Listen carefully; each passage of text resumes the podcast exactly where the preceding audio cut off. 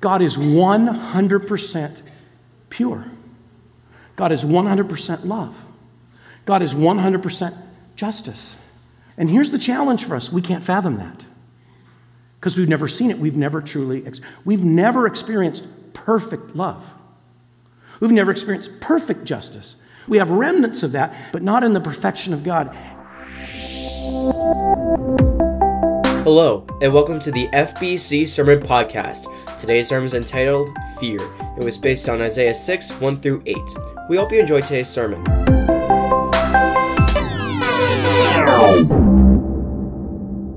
What do you most hope for in the world? Or if you could change any one thing in the world, what would you change?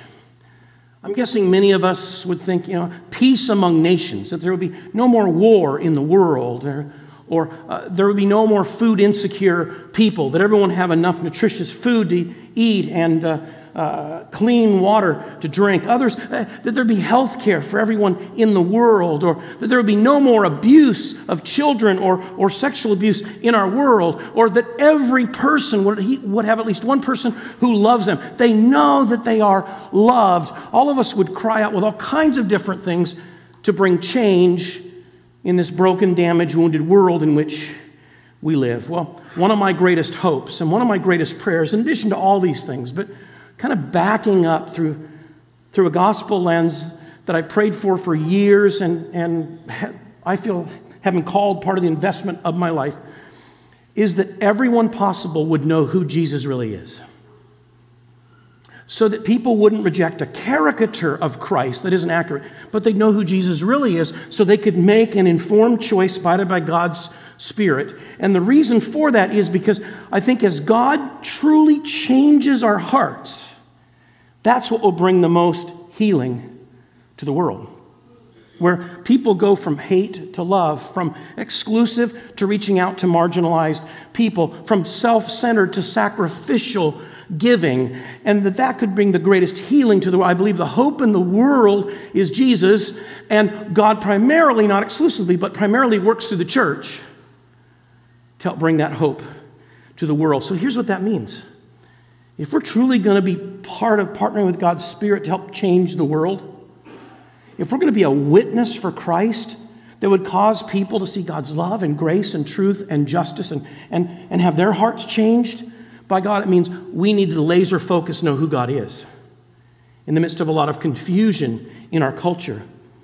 It means we need to really live like Jesus by God's grace in the midst of our confusing world. It means we need to not give up. We're in the midst of our sermon series for the rest of the fall semester when you feel like giving up. Uh, True Life Confession, you know, confession is good for the soul. It's not best for the reputation, but it's good for the soul, right? True Life Confession, this is pretty autobiographical. Because I've had seasons this fall and coming out of the pandemic, not where I felt like giving up on God. I, I love God. I, I I'm a grateful recipient of grace. I think in many ways my faith is stronger than it's ever been. But my body and my mind and my emotions have been pretty spent. And part of it is just with anguish over what's happening in our country and in our world. Part of it is sometimes I see the witness of the church in our culture, and I, and I think, God, just, would you just come back and clean this mess up? And um, and sometimes it's because of some anxiety that I struggle with. So I think all of us in different seasons of our lives will feel like giving up in, in different things. And we're going to be meeting different people in Scripture from now until we start our Advent series before Christmas. And just seeing how God ministered to real life people like you and me and help them not to give up and actually grow and actually thrive and actually make a difference in their generation and many for generations to come. And today we come to a guy named Isaiah. Now, Isaiah lived about 700 BC, so he's like 2,700 years ago. But you know, his culture resembled ours in many ways. And he felt like giving up for two reasons. One, he was jaded about his culture. He saw his culture and he thought, God, this is not redeemable. Why bother? And the second thing is, he had an encounter with God where he looked at himself. And he said, Wait a minute, God, if I, I don't think you really could or would want to work through me. Woe is me. And that's where we find ourselves in different seasons of our lives. And so, will you join me in Isaiah chapter 6? It's found in the blue Bibles in front of you on page 680. So, whether you're here worshiping in the house or part of our church family uh, scattered who's worshiping online, cue up your device, turn in your Bible or the blue Bible, page 680, Isaiah chapter 6. Let, us have everyone somehow looking at Isaiah chapter 6. If you're not sure where it is, look at the person next to you. And, like I often say, if you're embarrassed by that next week, just sit on the other side and you won't have to worry about it, okay? Isaiah chapter 6, join me in verse 1. In the year that King Uzziah died, er, let's put on the brakes because we can skip over this, but this gives us a tremendous amount of context to understand and connect and, and kind of enter into Isaiah's experience together. The year that King Uzziah died was a marker stone for the culture in which he lived. It might be today like saying, it happened in the year that the planes flew into the towers, 9 11. It was the year that COVID captivated our world. Everybody knows. It's an ancient accounting, the year that King Uzziah died, because it was a hinge in the history of God's people.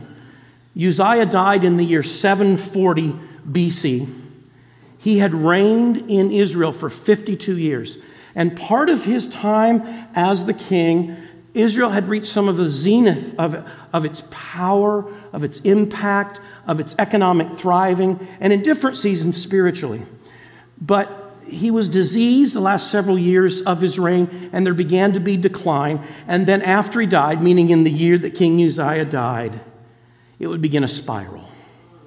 And the spiral would lead into idolatry, to where there would be such materialism that there was incredible oppression there would actually be human sacrifices in Israel, which God forbade. You never sacrifice another human, even child sacrifices, because of the idolatry.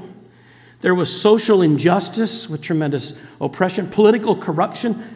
Out of fear, there were alliances made that led into a couple of really destructive wars. And finally, the 10 northern tribes of Israel would be completely destroyed in the year 722 BC. That's just about 20 years after Uzziah died, is a huge change point. And so Isaiah sees what's happening. He, he sees they're on the eve of this. And uh, doesn't that kind of sound familiar, what I just described in some ways? And so we can feel like giving up. I think sometimes the needs in our world or our frustration with our world can become so ominous that, that it immobilizes us and we just don't do anything. And so that's what Isaiah is struggling with. And so, a question for us you know, how can we be faithful and be the people God calls us to be in the midst of everything and not give up? We'll continue in verse 1, and Isaiah has this amazing portrait of who God really is. A reminder don't forget the God who you worship when the world seems to be chaotic.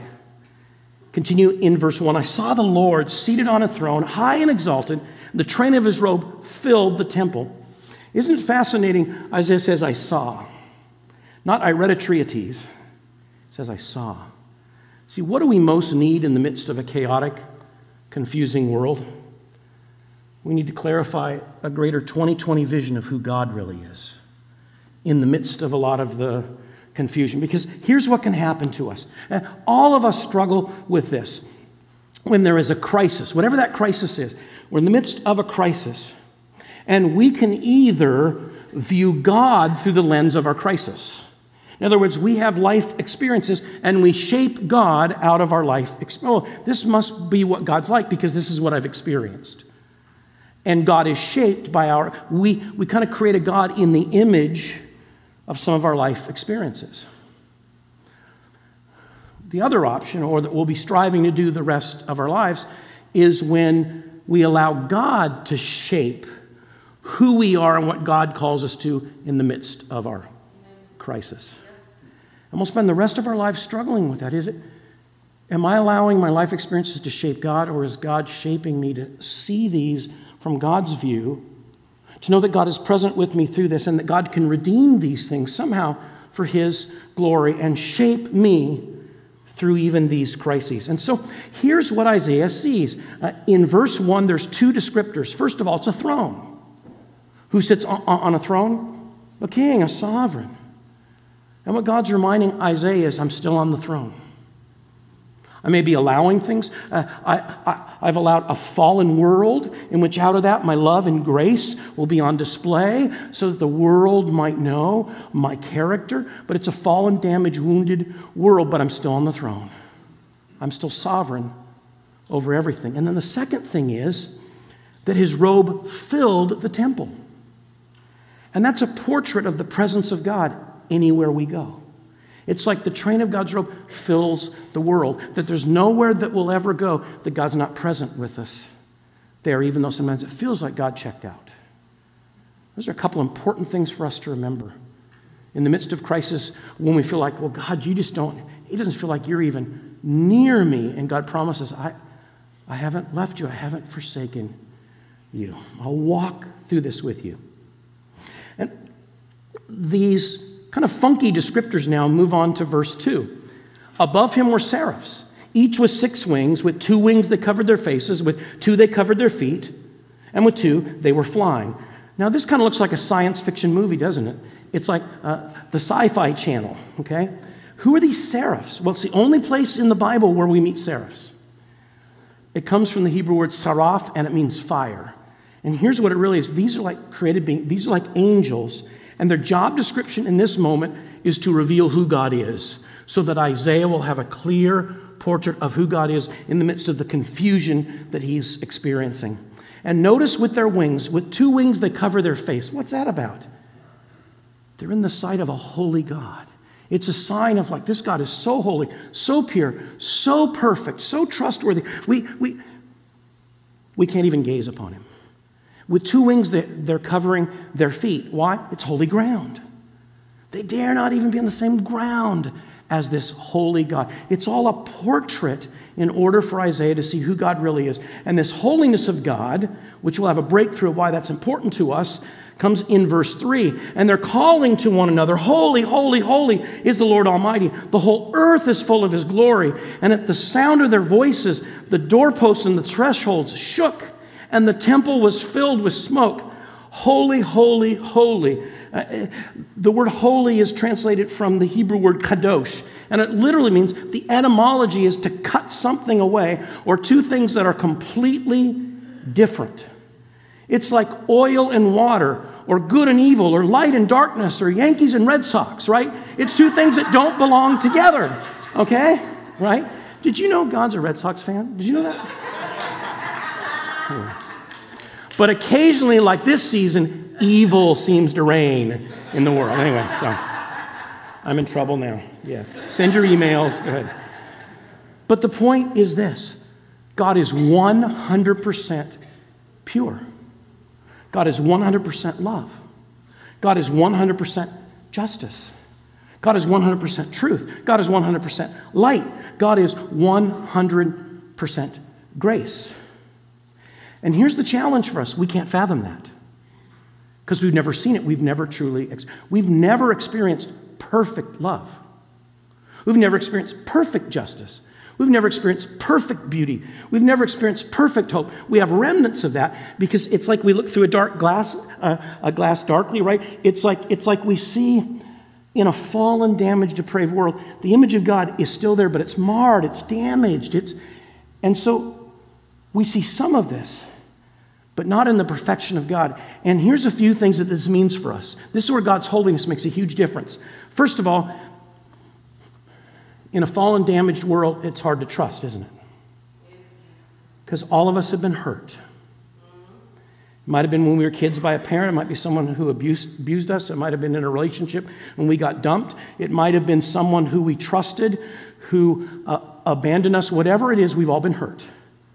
And so, because of that, something closes off within us, and we say, I'm never going there again because I'm never going to be wounded like that again. And in some ways, to be a little cautious is wise, but we close ourselves off, and then we look to God and we say, Well, God, I'll, I'll trust you, but, but only so far because I've been wounded before. But God is kadosh, God is cut differently, God is completely different, God is trustworthy unlike even the best that this world might have to offer. Well, I have to remind myself of that to really trust God the depths of my heart and to obey even when I don't fully understand it or I really don't want to. It's like, God, help me to trust you because you are holy, you are pure, you are perfect. I've never experienced it in this world. And I think sometimes then, as we learn to trust God, it opens our heart to learn to, in, in careful relationships, to trust people as well. Uh, uh, the second thing is, because we live in this world where we've never seen the perfection of God completely, we can settle for what this world has. And we kind of say, eh, that's just the way the world is. So we settle for whatever love, or we settle for whatever justice, or we settle for whatever it is. And we just kind of say, well, that, that's just the way the world is. Instead of aspiring to experience more of God's love, to be those who would extend God's grace and God's truth and God's justice in a broken world, because we've never really seen it before. A third thing about God's holiness is it can evoke uh, questions that all of us can ask. Now, wait a minute. If this God is holy and perfect and pure, why is there suffering in the world? Now, I'll share one thing because it relates to this theme, but um, uh, we had a whole sermon series in the midst of the coronavirus, in the midst of the pandemic, um, titled Why, and we looked at different questions of why, those kind of challenging questions of why evil happens in the world and different things. So feel free to go to the website, find those if you want to listen to those. At least my best effort as a fellow sojourner to understand some of what Scripture teaches about why there's suffering and pain and hurt and disasters in a world in which God is on the throne. But one of the reasons that I think connects with this message of, of how a holy God can allow suffering is because God is patient. Amen. See, sometimes I want to say, God, would you just destroy evil? We take those people, God, come on, come on now and just destroy evil. Wait you know, God, I'm grateful you didn't answer someone else's prayer like that years ago because I didn't know you then and I wasn't ready and you would have destroyed me. God, thank you that you were patient for a while. But now could you just take it out of here? wait a minute. And sometimes I pray, God, and matter of fact, recently I prayed, Lord, you know, Lord Jesus, come back. Come back and just straighten out this mess. Uh, but wait a minute, Jesus, you know, there's some people I know and I really love, and I know you love, and they're not ready. Could, could, could you wait just a little bit longer? But God's patience means that in a fallen, depraved world, there's sometimes going to be evil and pain and suffering. But God is patient with us. And so Isaiah thinks he's destroyed. He thinks, I'm given up. It's over. Look at verse 5. Woe to me, I cried. I'm ruined. I'm a man of unclean lips, and I live among a people of unclean lips, and my eyes have seen the King, the Lord Almighty. Isaiah's had a huge transition in his life. He's moved from comparing himself to the culture. You know, I'm doing okay in this culture.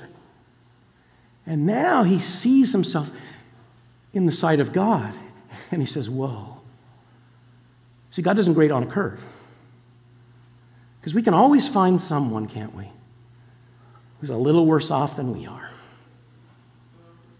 And then we feel a little bit good about ourselves. And we delude ourselves. But Isaiah is now looking at the holiness of God and he says, Oh, he says, Well, me, I'm ruined. But here's what's amazing Isaiah's going to be humbled, just like all of us need to be humbled. I don't mean humiliated, I mean humbled in a good way in the safety of the God who's holy, who we can trust. See, Isaiah was an elite. He was a member of the royal family. His, his cousins were like um, the kings, okay? So he's part of the royal family. He was a court prophet through five different kings in a time when prophets were often even sometimes seen as one step above the king because it's a theocracy and the prophets were sometimes more highly honored than the kings. He was a renowned theologian and he was a proud nationalist, Israel. Because times were good and God's blessing Israel, and it's all about it. He's a proud nationalist. Respected the theologian, the court prophet, the royal family, and now he's humbled. And he says, wait a minute, you know, this, this culture, this culture has some needs and needs some change. But then he brings it home to himself. And he recognizes his own sin and he confesses the sins of his nation. And what he's really saying is, I need, I need to change. I remember years ago opening a sermon that um, actually came down to the floor and just asked if you could change any one thing in the world, what would you change? You know, people called out different things. And then one guy said, Me. And I remember thinking, Whoa, me. I should have thought of that, huh? Me. God, would you start by changing me? Isn't that powerful? Because I think so easily we can complain about our culture, and I've been doing that too much. Now, there's a difference between a holy discontent and brokenness. And, and, and we can so easily blame others. That's how it goes, isn't it? You know, a lot of young people, they, ah, the old people got us into this mess. A lot of old, old, all those young people. And, and the Republicans, they blame the, oh, the Democrats. And the Democrats, they blame the Republicans, right? And, I mean, it just goes on and on and on, doesn't it? The wealthy say, you know, if the poor would just work hard, they could lift themselves up. And the poor say, if the rich just wouldn't hoard, hoard, hoard so much. And it's always easy for us to almost elitist say, you know, if only that in, in our culture, then, you know, and certainly those may be things that we need to be advocating for. But it still comes down to real change is only going to begin when we change. And then we can be change agents who reflect who God really is more accurately to our culture. It's when the church stops complaining and instead is filled with God's broken heart over the broken heartness of their culture and commits, we want to love like Jesus. And we want to serve like Jesus. And we'll share truth like Jesus. And we'll sacrifice like Jesus. And we'll seek justice like Jesus. I'm grateful to be the pastor of First Baptist because I think there's so many people in our church family pursuing exactly these things. Let's continue to do those things to be shaped ever more by the God who, whose witness, whether we know it or not, is like ripples in the ponds of our lives going out to the people who we share life with. So Isaiah feels like giving up. He says, Woe to me. By the way, the word is oi. Oi. And it's a word that means cursed. He, he's literally saying, I'm cursed by God. And then he says, I'm ruined. And this is one of those scenes, I mean, in almost kind of like a science fiction movie here, all these things happening in the temple. And all of a sudden, the music, the dramatic music would start, you know what I mean? And the music would start rising, and everybody gets tense because here's what Isaiah is expecting. He thinks, oh my goodness, here comes a hot coal of fire. I'm going to be obliterated by God. Because throughout the Hebrew scriptures, the Old Testament, fire is usually a sign of God's judgment. So he thinks, I am going to be destroyed. But instead, let's see what happens. Verse 6. Then one of the seraphs flew to me with a live coal in his hand. He had taken with tongs from the altar. From the altar. With it, he touched my mouth and said, See, this is a touched your uh, lips. Your guilt is taken away and your sin is atoned for. See, instead, he experiences grace Isaiah is guilty. He knows he's guilty. He's expecting the consequences of it. He felt like giving up. And then what happens is the seraph, did you notice the seraph doesn't even touch the coal? With tongs, he gets this hot burning coal, right? And Isaiah's thinking, I'm destroyed. And instead, it atones for his sin. And God expresses grace for him because he's repented and he's confessed. He said, God, I, I have stuff in me. I need, I need your grace. I need your forgiveness. God, I want to change. And the truth is, we're guilty too. When we acknowledge, when we confess, we're guilty too. I'm guilty. We are. But you know, about 700 years after Isaiah would come another person. And this person would, would cry out, Whoa! Actually, the quote was, My God, my God, why have you forgiven me, Jesus on the cross, who felt utterly betrayed by God? Jesus, too, would take the fire of our sins, the fiery judgment upon himself. And there would be an earthquake like with the temple. And, and the temple, just like in Isaiah's time, in Jesus' time, would also be shaken. And the curtain in the temple into the Holy of Holies would rend, would, would tear apart. And it was God's way of showing wh- where I used to um, manifest myself on earth, and only a high priest once a year could enter. Now you can stroll into the Holy of Holies, and the relationship has been restored between a broken, damaged, depraved, sinful people and a holy, pure, perfect God. And we have freedom to be in the presence of God without shame because Jesus took the fiery wrath of God on the cross for us so we can be set free. Amen? Amen. That is good news. Jesus, too, was laid out on an altar, just like Isaiah seeing the altar and sacrifice for us to purify us, just like what happened with Isaiah. That's our new identity in Christ. And see how Isaiah responds. Verse 8 Then I heard the voice of the Lord saying, Whom shall I send? Who will go for us? And I said, Here I am send me. See, Isaiah has gone from conformed to the culture to transformed by an encounter with God. And that's a question for all of us. Will we continue to be conformed? This is something we'll make decisions about every day and moment by moment and decision by decision in our life. Will we be more conformed by the culture or more transformed by God's grace as we're grateful recipients of God's grace when there's a clash between Christ and culture? And then, you know, Isaiah doesn't ask, wait a minute, God, you want me to go? Wait, wait, wait, hold on. The culture's a mess. I don't think there's anything we can do, God. And what difference could I make, God? Because I'm kind of a messed up guy. And could, could you define before I say yes exactly what you want me to do? And um, uh, God, well, what would it cost? Could you lay it out first before I? It's not what he says. He just says, Here I am, God. Send me. Here's what he's really saying, I think. What I've just experienced, I want everyone I know to experience your love and your grace. Because I said, Woe is me, I'm destroyed. I felt like giving up, and you have renewed me and you're transforming me, and now I know I'm loved and I'm forgiven and I'm called to be your servant in this broken world. God, I want everyone to experience what I've just experienced. Mm. But it was a costly commitment for Isaiah.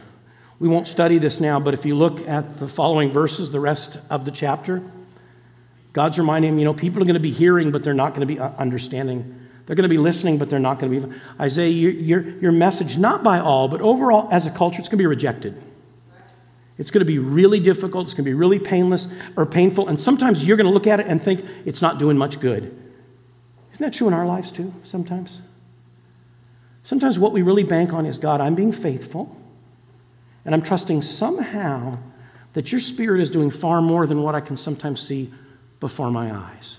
Just like most of the people of Scripture in their moment, most of them had no idea the big picture redemptive mission that God had called them to be part of.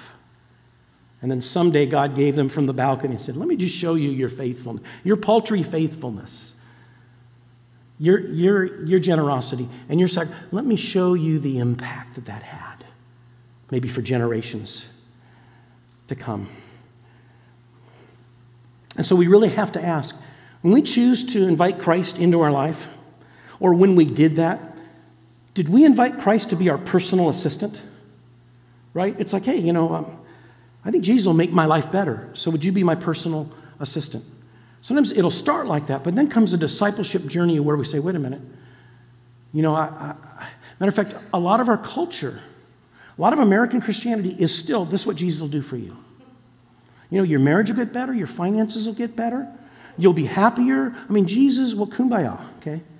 And, and, and some of those things can sometimes be true because I think often a Christ centered marriage or Christ centered with our finances, Christ centered how we go to work, can, can, can lead to great blessing. But let's remember this God's greatest agenda isn't for us to have a lot of stuff or have an easy, happy life. God's agenda for us is we be shaped more like Christ so that we would be connected to the fullness of life that God has for us now, so that we'd be Christ's witness in the world, and that then in eternity we would look back and say, Oh God, what an adventure, challenging adventure that you took me on to shape me more like you and prepare me for eternity. So God loves to bless us, but God will never. If so, Elon Musk would, would, would be the most holy Christian in the world. Right? See, it, it, doesn't, it doesn't necessarily work that way. Sometimes it's costly. But remember, we can either say, I'm a Christian, title only, or we can say, you know, I'm becoming a Christ follower.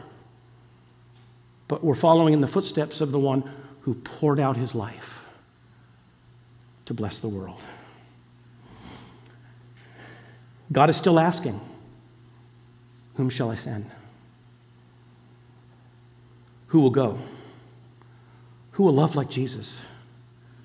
Who will serve like Jesus? Who will share like Jesus? Who will speak truth like Jesus? Who will sacrifice like Jesus? To be my witnesses in a broken world that I love, and God says, My heart is broken over. That's the God we love and we serve. I pray we won't give up. But I pray that we'll persevere. Okay, maybe we need to rest, sleep well, care for ourselves. And in the midst of that, out of that can come people who represent Christ in our broken world. Thank you for listening to this podcast. If you are interested in learning more about what we do here at FBC, please visit our website, fbcamherst.org. Also, consider subscribing to this podcast so you can get a notification when our weekly sermons are posted. Again, thank you for listening to this podcast. Have a great day.